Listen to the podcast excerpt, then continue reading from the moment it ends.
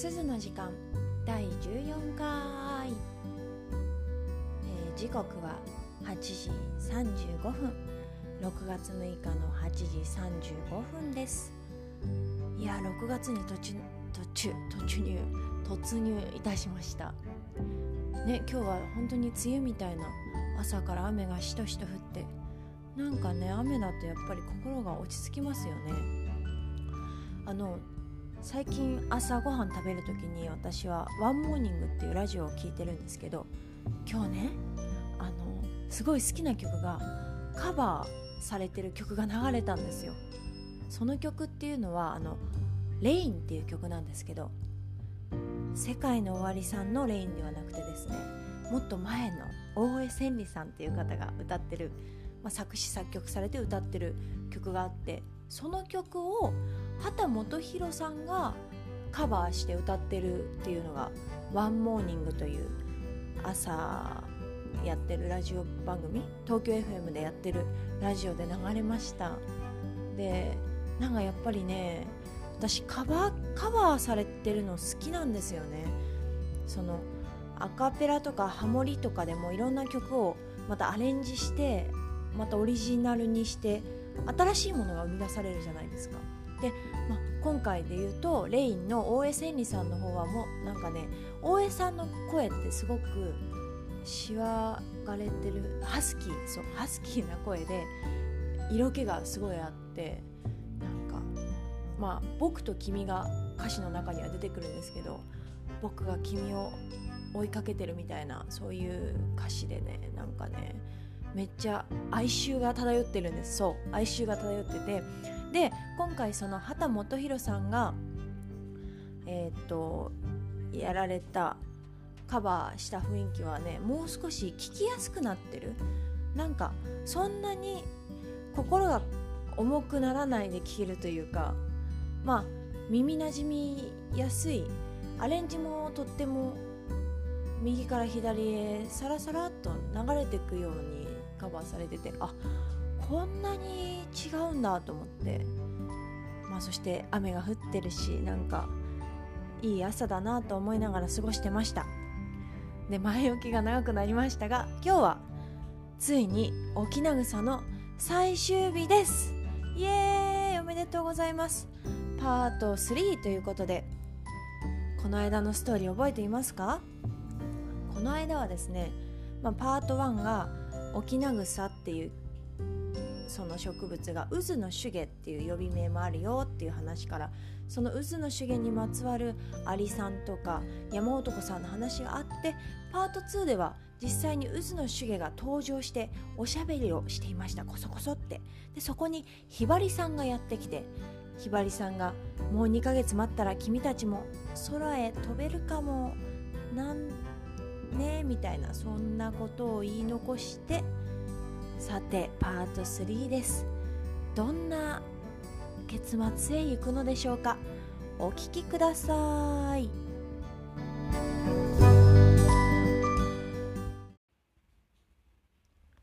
沖縄草宮沢賢治パート3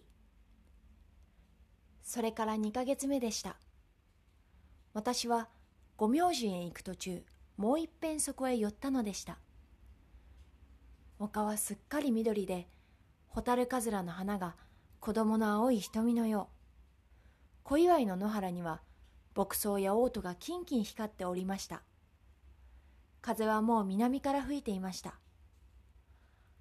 春の二つの渦の手芸の花はすっかりふさふさした銀毛の房に変わっていました。野原のポプラの鈴色の葉をちらちら翻し麓の草が青い金の輝きを上げますと。その二つの渦の手芸の銀毛の房はプルプル震えて今にも飛び立ちそうでした。そしてひばりが低く丘の上を飛んでやってきたのでした。こんにちは。いいお天気です。どうです？もう飛ぶばかりでしょう。ええもう僕たち遠いとこへ行きますよ。どの風が僕たちを連れて行くかさっきから見ているんです。どうです？飛んでいくのは嫌ですか？何ともありません。僕たちの仕事はもう済んだんです。怖くありませんか？いいえ。飛んだってどこへ行ったって野原はお日さんの光でいっぱいですよ。僕たちバラバラになろうったってどこかのたまり水の上に落ちよったってお日さんちゃんと見ていらっしゃるんですよ。そうですそうです。何にも怖いことはありません。僕だってもういつまでこの野原にいるかわかりません。もし来年もいるようだったら来年は僕はここへ巣を作りますよ。えありがとう。はあ僕まるで息がせいせいする。きっと今度の風だ。ひばりさんさよなら。僕もひばりさんさよなら。じゃさよなら。お大事においでなさい。きれいな透き通った風がやってまいりました。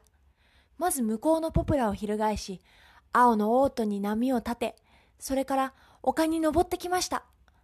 渦の茂は光ってまるで踊るようにふらふらして叫びました。さよならひばりさん。さよなら皆さん。お日さんありがとうございました。そしてちょうど星が砕けて散る時のように体がバラバラになって一本ずつの銀毛は真っ白に光り羽虫のように北の方へ飛んでいきました。そしてひばりは鉄砲玉のように空へ飛び上がって鋭い短い歌をほんのちょっと歌ったのでした。私は考えます。なぜひばりは渦の茂の銀毛の飛んでいった北の方へ飛ばなかったか。まっすぐに空の方へ飛んだか。それは確かに二つの渦の茂の魂が天の方へ行ったからです。そしてもう追いつけなくなった時ひばりはあの短い別れの歌を送ったのだろうと思います。そんなら天井へ行った二つの小さな魂はどうなったか。私はそれは二つの小さな変更線になったと思います。なぜなら変更線はある時は黒くて天文台からも見えずある時はアリが言ったように赤く光って見えるからです。